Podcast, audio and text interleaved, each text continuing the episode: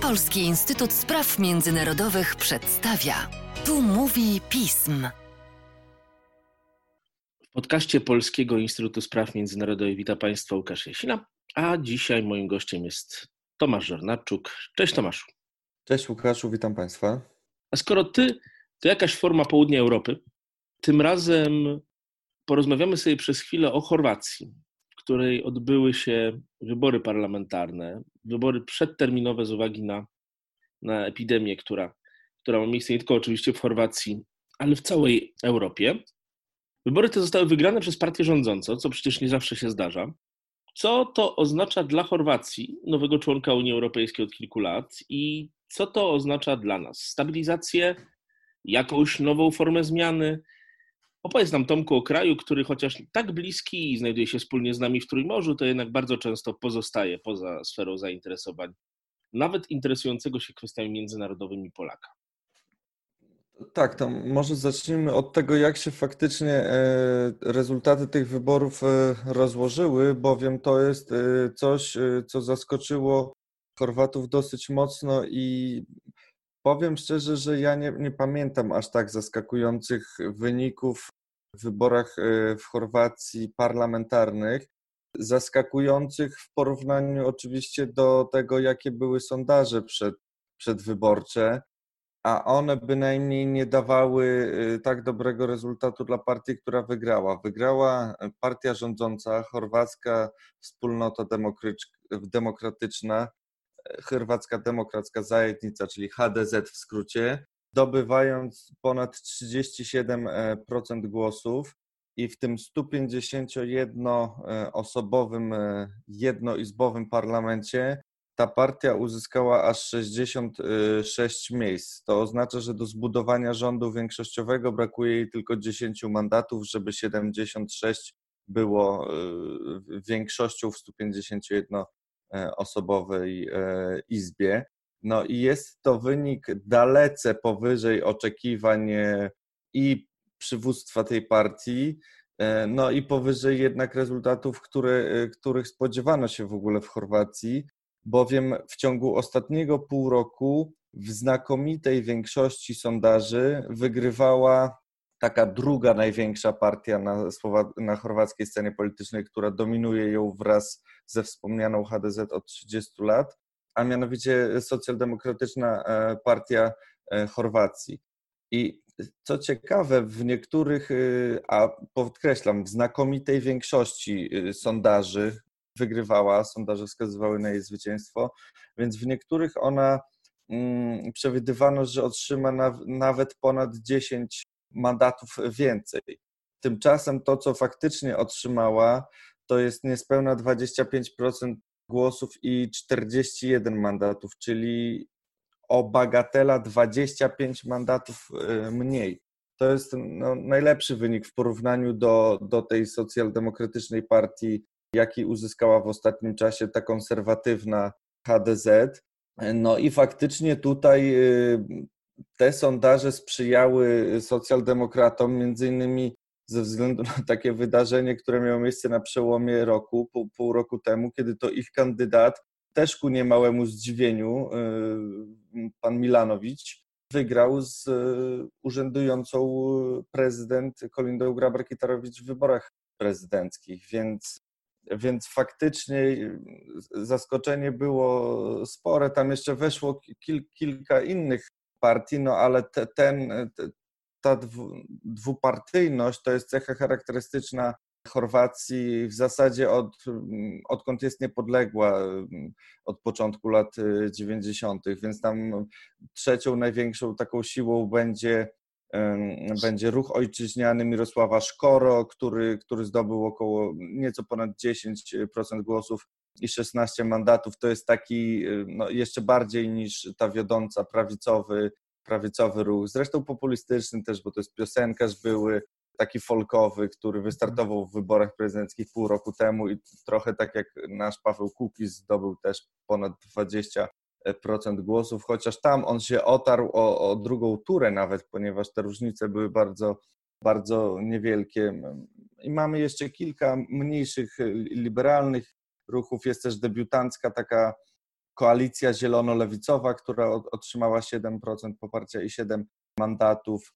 I to jest też pewna niespodzianka, i to jest w zasadzie nie tylko niespodzianka, ale też powód, dla którego ta główna partia socjaldemokratyczna dostała mniej głosów, bowiem one konkurują o ten sam elektorat. W chorwackim systemie wyborczym ciekawostką jest to, że tam e, próg 5% jest do przekroczenia w e, takich regionalnych e, obwodach, to znaczy nie cały kraj jest jakby nie na poziomie krajowym liczy się 5%, tylko wystarczy go przekroczyć w jednym z, z 10 obszarów wyborczych, na, których jest, na które jest podzielona Chorwacja, a w praktyce 11 jeszcze jest taki obszar specjalny dla, dla diaspory. No i oczywiście mniejszości narodowe, tutaj 8, 8 posłów wejdzie z, z mniejszości e, narodowych. Co ciekawe, Polacy też są uznawani za, za oficjalną mniejszość narodową i tam Chorwaci w tym względzie są bardzo liberalni, bo tam,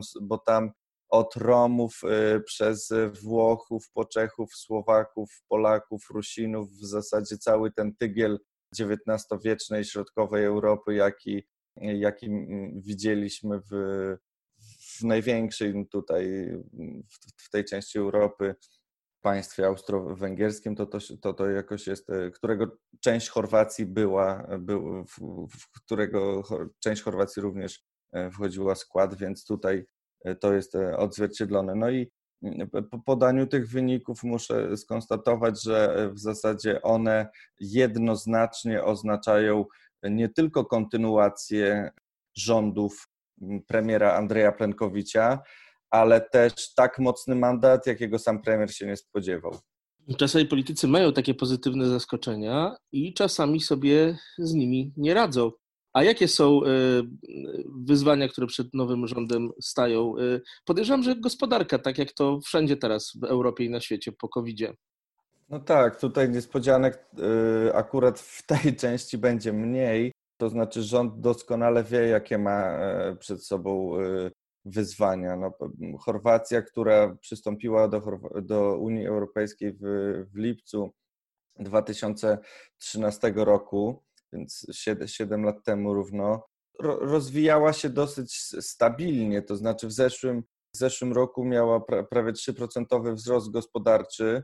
No a na ten rok niestety Komisja Europejska przewiduje spadek o ponad 9%. I to, to jest najgorszy, jeżeli się potwierdzi, to to będzie najgorszy wynik w Unii Europejskiej po, po, po Grecji, Hiszpanii i, i Włoszech. No i temu będzie oczywiście towarzyszył wzrost bezrobocia według Komisji Europejskiej z, z, z około 6,5% w pierwszej części roku do, do, do ponad 10 y, nawet. To, to ma związek z, z specyfiką chorwackiej gospodarki, która w, no, bywają sezony, że nawet do 20% PKB pochodzi z, z turystyki. Tymczasem po, po wprowadzeniu obostrzeń w, w marcu, bo tam rząd też za, zareagował dosyć szybko i te obostrzenia to były podobne do tych, które, które my znamy, czyli, czyli ograniczenia w przemieszczaniu się, w handlu, no i też w branży hotelarskiej, no to proszę sobie wyobrazić, że po, po, po tym w kwietniu Chorwacja przyjęła o 99% mniej turystów niż w kwietniu poprzedniego roku. No i tutaj rząd oczywiście już y, zaproponował różne rozwiązania y, w takich dwóch pakietach.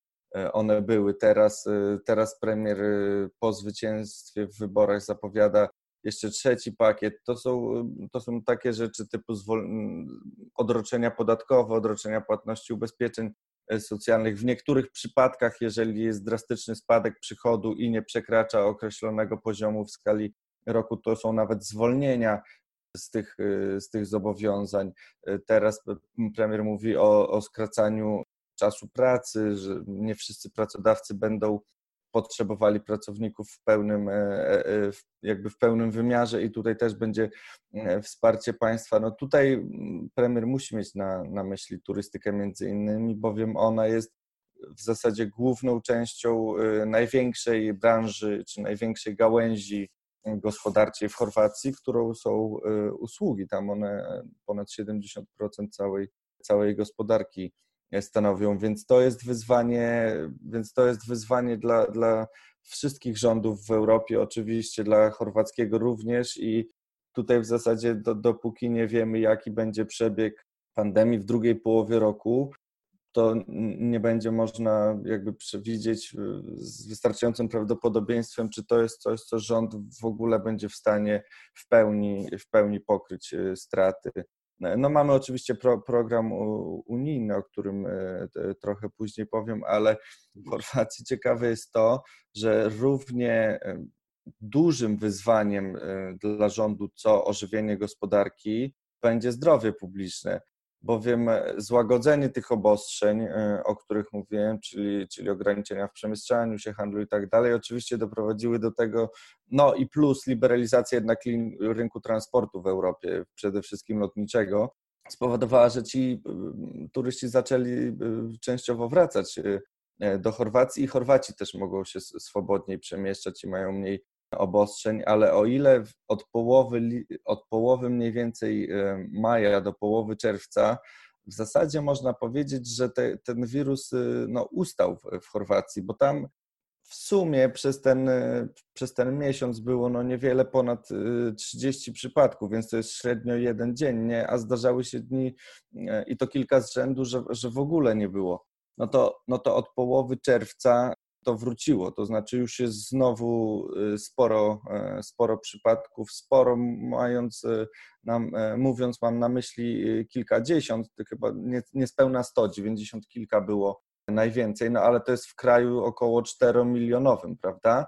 Czyli to jest kraj, no, tam powiedzmy 9 razy mniejszy od, od Polski, ma, a ma około 100 przypadków. To jest proporcjonalnie sporo, prawda? Więc to również będzie na pewno wyzwaniem e, dla, dla, dla chorwackiego rządu. I trzymamy w tej sprawie oczywiście za chorwacki rząd kciuki. E, już trochę ten temat zacząłeś i myślę, że wie, może być to kwestia interesująca. Przecież jakby nie patrzeć, w tym roku Chorwacja e, przewodniczyła Unii Europejskiej, przed tymi wyborami oczywiście. I bardzo ciekawym pytaniem jest w związku z tym, jakie wyzwania po tych wyborach dla rządu będą mocne w, właśnie w europejskiej polityce. Chorwacja nie jest, że tak się wyrażę, w wielu europejskich sprawach liderem. Nie jest wielu, wielu liderem, ale do kilku jest e, aspirantem i może bym e, e, od tego zaczął. Tutaj faktycznie Chorwacja ma dwa takie główne cele, dwa priorytety w swojej polityce europejskiej i mam na myśli ściślejszą integrację.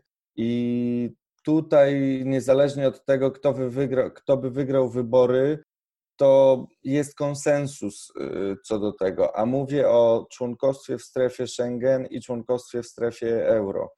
Tu zarówno socjaldemokraci, jak i konserwatyści, no w ostatnich wyborach trochę przesunięci do centrum, żeby, żeby i tam łowić głosy, ale tu jakby w tych głównych nurtach, a i w tych mniejszych y, w sumie również, utrzymuje się konsensus. To, to nie jest kwestia jakaś e, sporna, chociaż prawda jest taka, że poparcie dla e, członkostwa euro, w strefie euro wśród Chorwatów w ostatnich latach nieco spada. Tam powiedzmy w okolice 50% zdarzały się, zdarzały się nawet sondaże, że, że i mniej z, z poziomu 60 swego czasu, więc i wyżej ale to, to, te badania naprawdę tam zależą od sezonu i tak dalej. Jak sobie Chorwacji przypomniał, że to euro by przyjeżdżało razem z turystami, to wtedy chętniej i, i tak dalej. No tutaj, tutaj jest pewien kłopot, mianowicie polega on na tym, że w lipcu zeszłego roku Chorwacja wyraziła chęć przystąpienia do takiego mechanizmu RM2. To jest, to jest taki mechanizm, który w którego ryzach, że tak powiem, trzeba być przez pewien czas przed przystąpieniem do, y, mm, do strefy euro i tam są badane różne czynniki makroekonomiczne. I tymi czynnikami na przykład jest deficyt budżetowy, który nie może przekraczać określonego poziomu. I o ile faktycznie Komisja Europejska potwierdziła w maju tego roku, że Chorwacja będzie y, mogła przystąpić do tego mechanizmu jeszcze latem tego roku, być może nawet w tym miesiącu, w lipcu, to o tyle Europejski Bank Centralny w zeszłym miesiącu wydał raport, gdzie wskazuje, że no nie wszystkie wymogi makroekonomiczne są spełnione. A my możemy sobie dopowiedzieć, że taki deficyt budżetowy na przykład to prawdopodobnie wzrośnie e, i to nie mało w sytuacji przewidywanej dosyć e, mocnej e, recesji. To naturalnie oddali Chorwację od członkostwa w, w strefie euro. Co do strefy Schengen, sytuacja jest trochę prostsza, ale niestety dla Chorwatów, dlatego że w sumie nie, obecnie nie ma takich rozważań poważnych w Unii Europejskiej na temat rozszerzenia tej strefy z, z, z, wielu powodów, też kryzys migracyjny trochę zatrzymał te, te dyskusje, a teraz Europa również jest zajęta innymi, czy Unia Europejska innymi sprawami. Nie, nie, to, to, jest, to jest techniczna e, procedura, ale ona wymaga zgody politycznej, której bynajmniej ja w tej chwili na horyzoncie mm, nie widzę. No i faktycznie Chorwacja pełniła prezydencję w Radzie Unii Europejskiej w pierwszy, po raz pierwszy zresztą i w pierwszej połowie tego roku, więc ona jakby z, z siły tej pozycji była dużo bardziej wspierająca, czy wspierała dużo bardziej pomysły, zresztą też współtworzyła niekiedy, miała inicjatywę, e, więc te pomysły, które się pojawiały w, Unii, szczególnie w Komisji Europejskiej i mam tu na myśli między innymi taki instrument naprawy gospodarki, który nazywa się Przyszłe Pokolenie. To jest ten zestaw y, dotacji i kredytów na preferencyjnych y, warunkach. Chorwaci to popierają, ale ich problem polega na tym, że oni są faktycznie wśród państw, które naj, najsłabiej wykorzystują fundusze unijne. Fajnie, że udało Ci się nam o tym opowiedzieć i czekamy na kolejne Twoje podcasty o, o tym rejonie świata. Wkrótce, proszę Państwa, także na stronie pism.pl komentarz Tomasza Żoronaczuka na te tematy i polecamy zresztą również wszystkie teksty Twojej i Twojej grupy, która stara się nam o Europie Środkowej bardzo mocno mówić, a to jest region dla Polski i Polaków jednak bardzo ważny i o tym nie zapominajmy. Tomku, wielkie, wielkie dzięki.